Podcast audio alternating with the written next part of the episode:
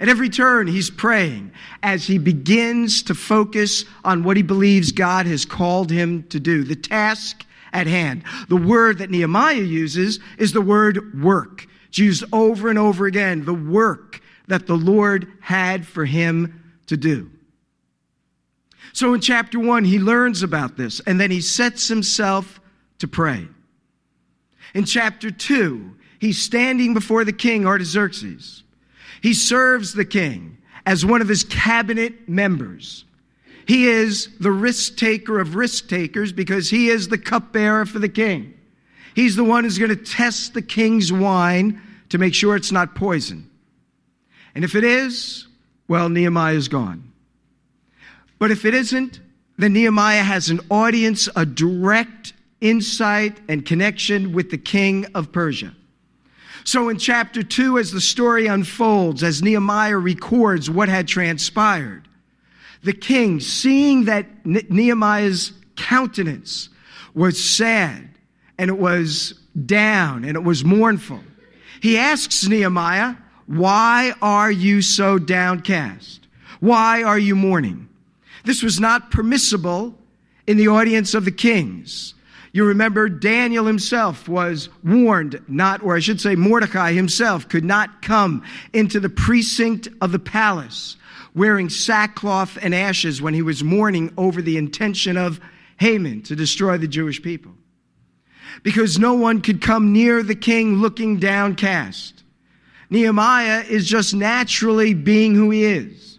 He isn't putting on airs. He's deeply disturbed by the state of affairs in the land that God has given to his people. And in reflecting upon it, he is saddened. And the king says, Why are you so downcast? Now take a look at the beginning of chapter 2. In verse 2, why does your face look so sad when you are not ill? This can be nothing but sadness of heart. And notice how Nehemiah responds. He says, I was very much afraid because he knew he could not come before the king looking this way. And for the king to point out his countenance and him being saddened, he was fearful of what this might be for him. But Nehemiah spoke up. Look at verse 3. He says, May the king live forever. Consider the tact. Why should my face not look sad when the city where my fathers are buried lies in ruins? And its gates have been destroyed by fire. The king said to him, What is it you want? Isn't that remarkable? That the king would say to his cupbearer, a Jew, a Jewish slave, no less, What can I do for you? What do you want me to do? And Nehemiah now is given the green light to share his heart. Then the king, then I prayed to the God of heaven. There's our second reference in the second chapter to him praying. I find that to be very moving, don't you? That here the king says, What's on your mind? What can I do for you? If it was me, I would just take out my list. Well, I was thinking about things, and, you know, this is what you could do. But his first response is, and he tells us that he prayed. Now, I'm certain he didn't go off into the corner and said, King, I'll be right back. Let me just pray about this. But right then and there, in the small moment that he had, he turned his attention to God and he asked the Lord to give him the wisdom to speak his heart and to touch the king's heart, that it might be changed, it might be turned to be sensitive to what Nehemiah was going to ask. And so in verse six or so, the king with the queen, uh, excuse me, then it says that I prayed and the king answered. If it, and then I answered, if it pleases the king and if your servant has found favor in his sight, let him send me to the city in Judah where my fathers are buried so that I can rebuild it. Then the king with the queen sitting beside him asked me, how long will your journey take? When will you get back? It pleased the king to send me, so I set a time. This is also pretty remarkable. We talk much about faith and trusting how God would lead. Remember, Nehemiah had been praying for four months. Chapter one tells us that it, he was first informed of the situation in the month of Kislev. That's around the time of December. Now in chapter 2, it's the month of Nisan. That's around April, March, April or so. So four months have transpired since Nehemiah first heard of the conditions in Jerusalem. Now, for four months, he's been praying, and the door is open for him to share. But consider the tact with which Nehemiah speaks to the king. He first of all says, May you live forever, O king. He honors the king, he speaks to him respectfully. The second thing that he does that I think is very interesting is that he then says to the king, The city of my forefathers, the city is in rubble. Notice he never says Jerusalem. It's almost as if he doesn't want to raise any red flags. He doesn't want to raise any kind of hurdles that the king might have to deal with. So rather than naming the city, which earlier in the book of, Ez- in the book of Ezra, he had already issued an, an edict that the city would not be rebuilt. So rather than raising this right up into the front of his mind, he simply says, the city of my forefathers is down. But it never says Jerusalem. I think that's kind of interesting as well. But here's the third thing about Nehemiah. Nehemiah had been praying for four months, but that's not the only thing he had been doing. He had also been planning. He had also been strategizing. He had also been thinking about what he would do if given the opportunity to speak to the king. Notice he's ready to make certain requests to the king. He says to him, first of all, provide me with letters of transport from Persia into the land so I can get through the checkpoints from here to the land of Israel. Nehemiah had already been thinking if the Lord touches the heart of the king so that he permits me to return to help my people in the land, what would I want the king to do for me? And he already has been thinking, I need some letters to get me through the checkpoints. And he also asked if a letter could be sent to that one who is overseeing the king's forest so that he could he would have permission to have lumber to do two things. Check it out in chapter 2. He tells him he needs the lumber to rebuild the gates, and then he's a very practical individual. He says, I need the lumber to build me a house where I will dwell. So Nehemiah is already thinking, I'm going to need to return. When I return, I'm going to need a place to stay. I'll need lumber to build me a home. So he tells the king, I need letters of transport.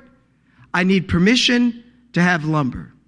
And the king says, It is granted. And then he gives him something he didn't ask for.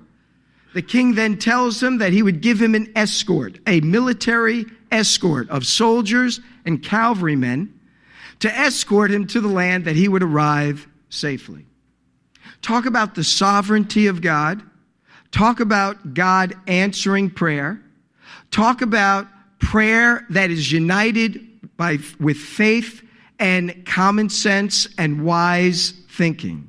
Faith is never just throwing your mind to the wind. Never are we asked to believe that which is unreasonable. What we are asked to believe is what God reveals to us in Scripture and what we can scrutinize and understand. Maybe not completely, but to a large degree. That's why Isaiah the prophet says, Let us come together and let us reason together. Let us talk this through. God is not hiding himself from us. God is not hiding his will from us. God is trying to make himself known clearly and perceptively so that we would respond to him. This week, we received a phone call from a fellow from Brooklyn, New York. His name was Chaim. At least that's the name he gave us. He told me he was an Orthodox Jewish individual. Somehow, he came across our website and got our phone number and called and asked for me particularly. I spoke with him for about an hour or so on the phone. At first, when he told me that he was an Orthodox Jewish individual, my antennas immediately went up and said, okay, is he really searching? Is he being honest? Or is he sort of attacking, scrutinizing, and is this going to be a waste of my time? But as it turned out, He was an honest seeker. At least that's the best, as best I could tell. That he was asking honest questions. And he asked me how I was so certain that Yeshua, Jesus, was the Messiah. He told me he understood Hebrew. So I said, Could you hold on a minute? I ran to my bookcase and got my Hebrew Bible out, you know, and I'm hoping to help me understand it, you know, clearly. So I'm reading the right verses because, you know, some of the verses are different. So I had like three Bibles in front of me, the Hebrew text, English, you know, and I'm, and I'm going, Go ahead, Chaim, what else? You know, and I'm going like this. But Chaim is talking with me and he's asking me. And he said to me, How do you know Yeshua is the Messiah? I said, well, you know, there's no scripture in the Hebrew scriptures that says, look for Yeshua of Nazareth, who, you know, will be the child of Mary and Joseph and etc. And that's the one. It's not quite that detailed, but it's remarkably detailed to where I said to him, well, the scriptures begin to narrow down the field. They tell us that he must be Jewish, right? He's the Jewish Messiah. So that excludes a lot of people right there. You know, Jewish people make up less than one half of 1% of the world's population. So we don't have to look too far. So that narrows down a little bit. And then from there, in the first century, when they knew tribal identification, they knew that this one, the Messiah, would be from the tribe of Judah. So they knew they had to look for one who was from the tribe of Judah. They knew that he would be from the family of David. That might have been a little trickier. But then I said to Chaim, the scriptures also tell us the time when we ought to look for his coming. And he said, he interrupted me. He said, What? He said, It doesn't tell us the time. I said, Chaim, if I can show you a passage where it tells you the time, will you promise me you'll read it? He said, Yeah, I've got my Tanakh here right now. Go ahead, tell me where it is. So that's right, go ahead. So I said, Turn to Daniel chapter 9. And he opens there and he's reading it, Sheva Shevaim, you know, and we're going through the Hebrew uh, passage here. And I said, look what it says. There would be 70 times 7 or 490 years, 77s, and then the Messiah will be cut off. Look at this, Chaim. It tells us the time. It tells us 470, if my math is right, I'm not certain it is, but 470 years from the time when the commandment was issued to rebuild the walls around Jerusalem. Now, the reason I was up on this was because I just finished teaching through the book of Daniel here. And then at the MJAA, I was teaching on Daniel. And now I'm in the book of Nehemiah, so I'm like ready, you know? So I said, Nehemiah gives us the command to rebuild Jerusalem. We got 490 years. That puts us in the first part of the first century. Yeshua or the Messiah had to come during that time frame. He's looking at that. He's looking, and I said, look at one other thing, Chaim. You checking this out? He said, yeah, I'm looking at it. It also says he'd be cut off. It says the Messiah would die and be cut off. And take, check this out, I said. And it's not for himself. It's not due to his own sin. It's for the redemption of his people. That's why the Messiah would come. That one passage tells us why he would come, when he would come, and what he would do when he came. And so Chaim says to me, Yeah, but it doesn't say he would be God. And you believe he's God, right? I said, Chaim, I'll show you a passage where the Messiah is said to be God. He says, No, that can't be. Our people were told not to worship idols, not to worship anyone other than the living God. And I said, But if Yeshua is God come in the flesh, then you're not worshiping an idol. You're not worshiping some other God. You're worshiping the God of Abraham, Isaac, and Jacob. You're worshiping the Jewish Messiah. And he said, Well, where does it say the Messiah would be God? I said, Take a look at Jeremiah chapter 23. And I hear the pages go. And I said, Look at that passage. In chapter 23, we're told the name of the son of David who would reign over the people of Israel, who would reign wisely and would do wonderfully for his people. And this is the name by which he shall be called Adonai Tzidkenu the Lord our righteousness. Now I said Adonai, but if you look at the text, it's the sacred, unpronounceable name of God. I said to Chaim, that's the only place in all of the Tanakh where someone other than God himself has the sacred name of God. Who other than God himself can bear the sacred name of God? If it said Elohim said Tzidkenu, okay. If he said Adonai Tzidkenu, we'll go with it. But he doesn't say that. He says the sacred name of God Tzidkenu, the Lord our righteousness. Who could be a son of David and be called the Lord? And he was sort of like quiet on the phone. And I said to him, I said, Chaim, this is why I'm so certain Yeshua is the Messiah. And what Yeshua was asked, what must we do to do the will of him who sent me? He said, believe on the one, what must we do to do the will of God? And I said this to Chaim, what you must do to do the will of God is not the 613 commandments.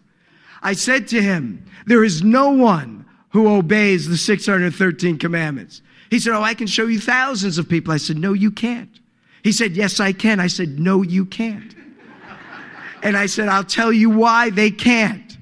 Because there's no temple. And because there's no temple, they cannot offer the sacrifices for any of the festivals. That means when you celebrate Pesach, you're not obeying the law because you're not sacrificing a lamb.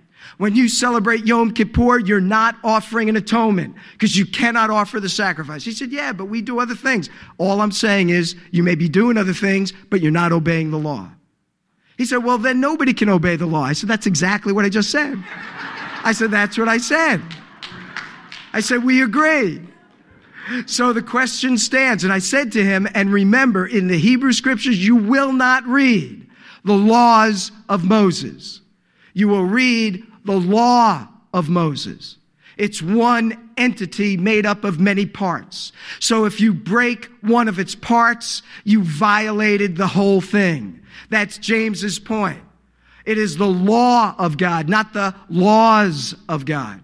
It's not the Mosaic laws of God. It's the Mosaic law of God. And thus, however we may want to break them up, you want to call them ceremonial, you want to call them civil, you want to call them moral, it doesn't matter. It's one law. They're, all the laws are equally binding and important and revelatory about the holiness of God, the goodness of God, the righteousness of God, and the sinfulness of humanity. Not just Israel, but all of humanity. If it was the Hittites who took the law, they too would have been found to have been disobedient. But we were fortunate that the law was offered to us, the Jewish people, and we now become the example, the test case of the need that all humanity has for the Savior and the living God who alone can save us by His grace and by His grace alone. So I said to Chaim, no one obeys the law, no matter how much they try. And thus Yeshua was asked, What must we do to do the will of Him who sent the Lord? What must we do to do the will of God? He said, Believe on the one whom he has sent. So I said, Chaim, when you believe on the one whom he has sent, that one has come to fulfill the law, not to destroy the law, but to fulfill it. And as a consequence, he fulfills it for you and for me, and thus we can stand righteous before God. You know, I was so excited to talk with him and I wasn't like this, you know, this is sort of a monologue. I was doing a lot of listening, but not a lot, you know, a lot, but not a lot, a lot. But, but no, I was listening a good deal. And I asked him, I said, Chaim, call me anytime. And anytime you want to talk about this, I'd love to talk more, more with you. You know what was so neat about that? It was so refreshing to share my faith with someone. You know, when was the last time I did that? Had a real honest conversation about who the Messiah is, why I believe in him, what he has done for us, how he has done it. You know, it brings life to the soul and to our hearts and to our minds. And Nehemiah was revealing the same thing. And here's what it's all about, uh, because time is afoot. But here's what it's all about this word that comes up over and over again in the book of Nehemiah is a word that you and I despise. It's a four letter word that we would not want to utter any more than we have to. But it comes up over and over again, and it's the word work. That's the word work. Nehemiah says that he sets his hand to do the work, and I cannot come down. Look at through the book of Nehemiah over and over and over again. It's work. Sharing our faith is work because we would prefer not to. We just want to enjoy our faith. We say we want to, but this is the thing about actual and stated values. We say we want to share our faith, but it's not real because we don't do it. So in reality, we say the right things, but we don't do the right things. And one of the problems with that regard is because we don't appreciate what work is all about. When God created mankind, He set us in the garden. Check this out in chapter 2 to work the garden. Work is not the result of sin, work is the result of God's creation. Work is extremely valuable. Just as I shared our faith, work really is the, is the uh, ex- exhibition of energy for a purposeful result. That's what work is. The use of our energy, the exertion of our energy for a specific purpose, a specific task. So that when I take a shower and I'm just singing, that's not work. It's just weird. You know, that's just that's just bad, you know. But when I'm sitting in front of the television, that's not work. That's just, you know, sitting in front of the television. But if I'm singing in the shower, so I'm ready to sing in worship, that's work. Because now it's purposeful. If I'm sitting in front of the tube, like tonight, we got the history of the Bible thing going on, five hours, there's two hours tonight on the History Channel. If I'm listening to that so that I can be encouraged in my faith, learn more about my faith, that's work.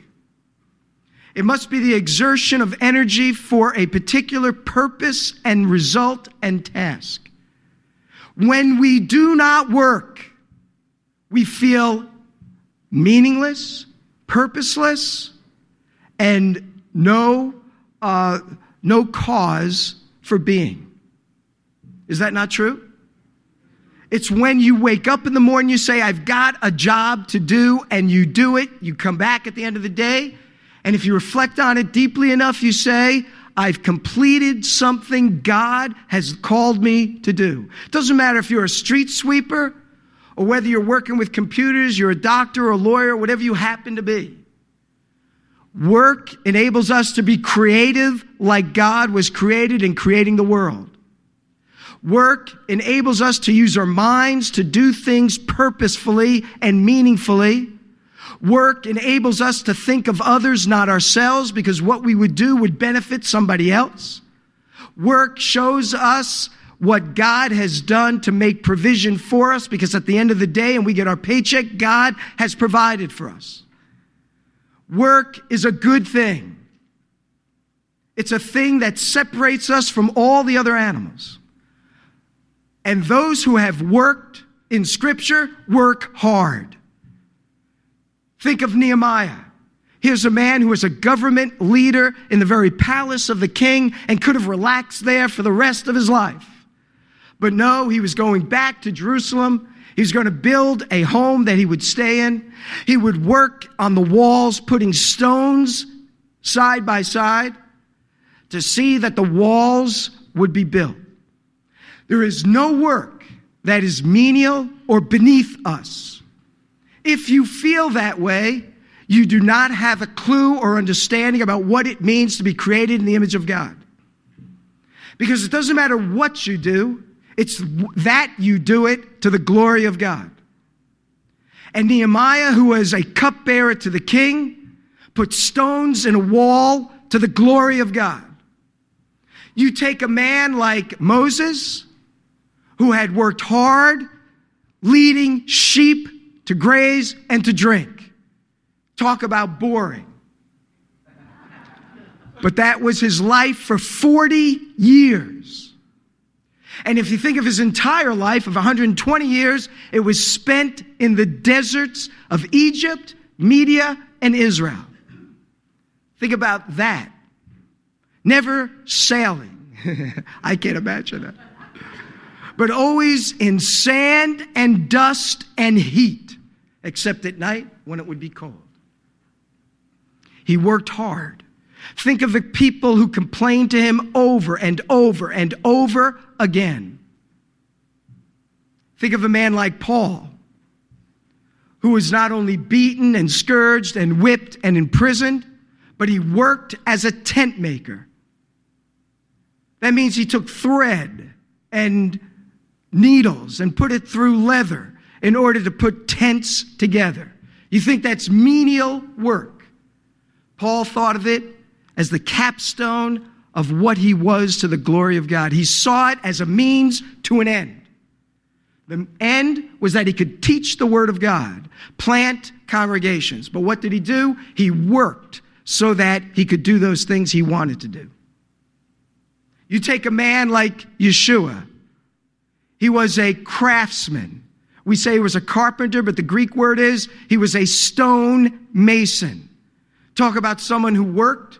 He worked so hard at his craft, he could fall asleep in a boat in high seas and in a storm, and nothing could wake him up until the disciples nudged him and shook him and made him get up. Why? He was exhausted because he taught all day and all night. He traveled by foot. He worked hard. Look at a man like Luke, who was a physician. Look at anyone in the scriptures who are individuals to emulate. They embraced their work with passion and they sought to do it to the glory of God and for the benefit of others. That's what Nehemiah was doing. When you share your faith to the glory of God, that's work. You better have been prepared. The scripture says, always be ready to give a reason for the hope that lies within you, and to do it with love and with compassion and with persuasion. That takes work to be certain you can do that. If you cannot do it, it is to your shame and to mine as well. And it means that we've not yet grasped the significance of work in the life of believer. I'm a person that loves to give funds benevolently. But I do not like to give funds so that individuals are just enabled to maintain their lack of getting work. We need to be working. And if you don't work, you can't give to help other people. If you don't work, you can't give to support the ministry that's going here or anywhere else God would call. The reason we can support missionaries is because there are people who are working. And that's why work is so critical among all the other things that the Bible reveals to us about doing a good work for the glory of God. Nehemiah said he was involved in a good work and he would not come down from the wall. That ought to be our attitude about whatever it is God has led us and enabled us to do. That's my task. It's sort of like what Daniel said What does all this stuff mean? And the Lord says, Go your way, Daniel. Do your work and serve me well where you are placed. That brings glory and honor to the Lord. It's not only our speech, it's also our actions. Here at Beth Ariel, as I bring this to a close and sort of wrap things up, we are praying and planning how it would be that we would be a greater witness to the Jewish people in our community and how we can be a permanent witness in our community as well. As I had asked last week, I asked that we be in prayer about purchasing this property about seeing that a permanent ministry to the glory of God goes forth from this place and outward from Los Angeles and wherever. So I ask that we pray because we were meeting with the owners of the building last Sunday afternoon. Jerry, Bob, myself, Barry, who else was there? Ron. We were all there sitting around the table with these three elders. Oh, Peter. That's right, Peter was here too.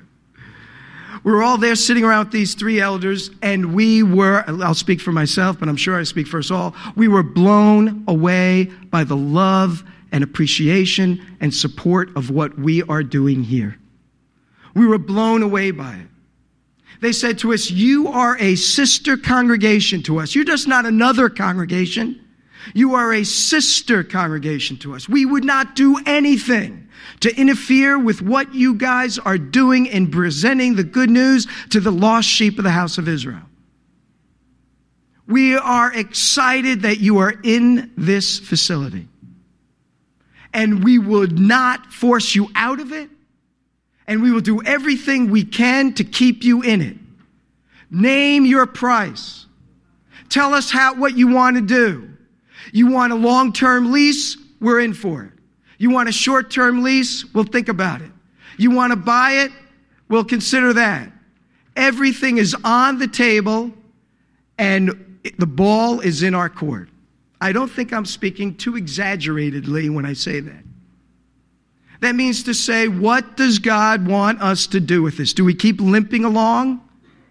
Or are we going to make a stand and say, here is a good work the Lord has for us, and we will do it and not come down? They want to give this building to us. They want us to possess it. They want the Jewish people to hear the good news over and over again. They want us to have an institute program that educates these local churches, that helps other messianic uh, congregations in the area. We shared with them our vision. They said, wow, they were so excited about it. Just talk with us. Let's work together. Let's make it happen. That's what happened as a result of our prayers. We had been planning all along. We had things to share at that point. We said, let's not share anything right now. you know? But God is at work. That's really what I want to get across. He is at work, and thus we must work alongside Him as well. We will have to give generously and sacrificially. We are going to have to look for others outside our congregation who would join with us in this good work. And they are there. They want to see our people hear the good news and they want to contribute to it. They want to see Beth Ariel become something that would make that happen. Now, one last story. We received, I received an email from a, a girl named, woman named, I guess, woman named Nancy. I meant to bring my phone so I could read it to you, but I forgot. And in this email, she wrote, and she said, essentially, I just got off of looking at your website, Beth Ariel. I don't know where she lives, I didn't ask. But she said she was so grateful, pleased, and overjoyed to see our ministry here. Why? Because she grew up in this church over 30 years ago. She said her father was the pastor.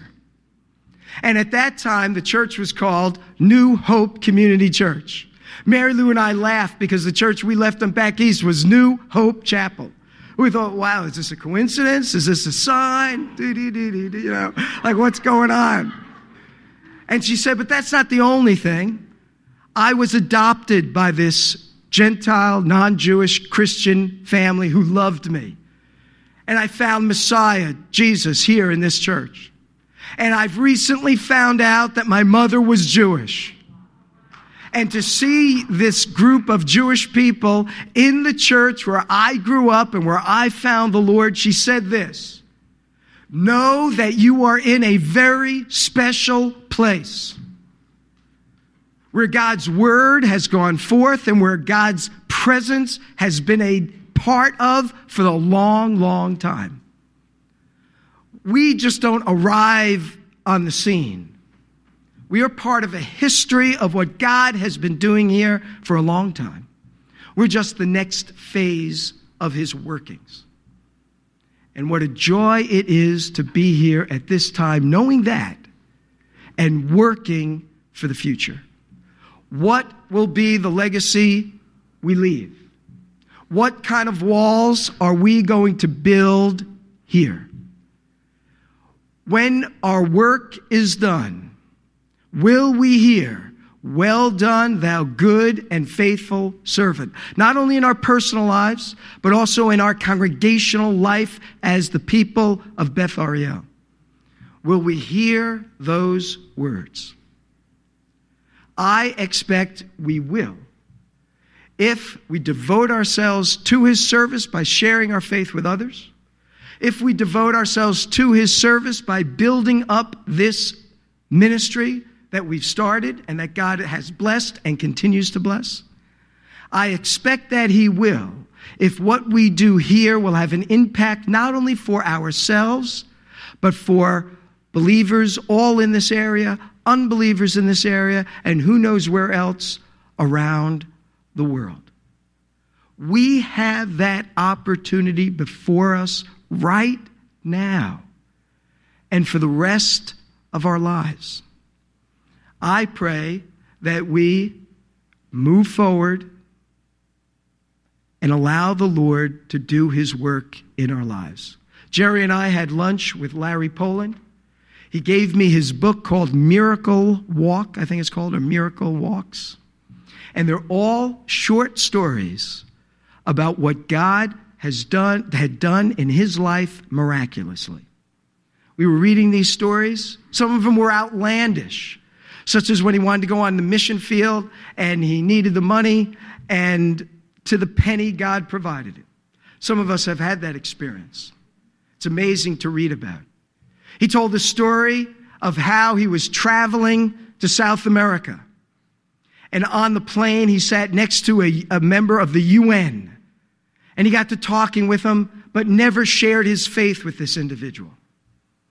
When he got off the plane, he prayed to the Lord and said, Lord, please forgive me. I did not share my faith with this individual. I should have. If I get another opportunity, I will not disappoint you. He began to go through his schedule of speaking engagements, took him into Brazil, into Peru, into Bolivia. He spent something like two or three or four weeks in South America on this speaking campaign. He then got on the plane to fly back to the States. When he gets on the plane to fly back home, the, the plane is on its way, and then they say, We're being diverted to such and such a city. He thought to himself, Such and such a city, they don't even have an airport. They landed the plane on a grass runway. And who pops onto the plane? The plane, by the way, was delayed for two weeks, something like that, because of these international flights in these third world countries at that time. They weren't exactly on schedule. So he had to rearrange his schedule. And who walks on the plane was that man from the UN. He couldn't believe it. He stood up in the aisle. He said, Over here, over here, I got the seat right for you. And the man gets on the plane and he said, You know, God spoke to me. And he told me that I would see you again. And that when I did, I had to listen to what you would tell me. So, what do you got for me? and he led the man to faith. Is that like wild stuff? You know, that's like crazy, isn't it? That's what I want to experience sometimes too, don't you? But you can't. You can't unless you pray unless you confess your sin, unless you're ready to go when God opens the door, and unless you go through the door when it's open. I really think the door is opening. Maybe the Lord's saying, What's wrong with you? It's open. I really believe the door is open. God didn't speak to me. I don't have any special things like that. I'm only telling you what I think. Sort of like what Paul writes, you know. Uh, my opinion, though, is that's inspired, so forgive me. But all I'm saying is, I really believe this is the door the Lord wants us to go through. That's the direction I am heading. That's the direction we are heading. And we should head toward it joyfully. We should head toward it joyfully singing the praises of God for what He's opened up. We have, like that man who got on the plane and said, You got something to tell me, I need to listen. This church is saying to us, We've got a building you should buy, you should buy it. That's what they're telling us. I think we should. How is it going to happen? I don't know. I don't know. I'm not asking you to give more. I'm, giving, I'm asking that we give what God tells us to give, as the Lord provides for us to give so that we can give as we are enabled. And that's what we'll tell others if we tell others. Mary, Meredith keeps saying to me, Don't tell anyone else, just let God provide. But that's because she's a person who has faith, you know. So I don't know if I can do that. I don't know if I can do that. But yes, we're not trying to manipulate anything. We just want to walk with God.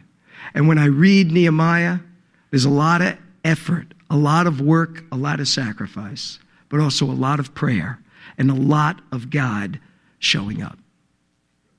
And that's what I want to see in our life as Beth Ariel, too. Let's pray.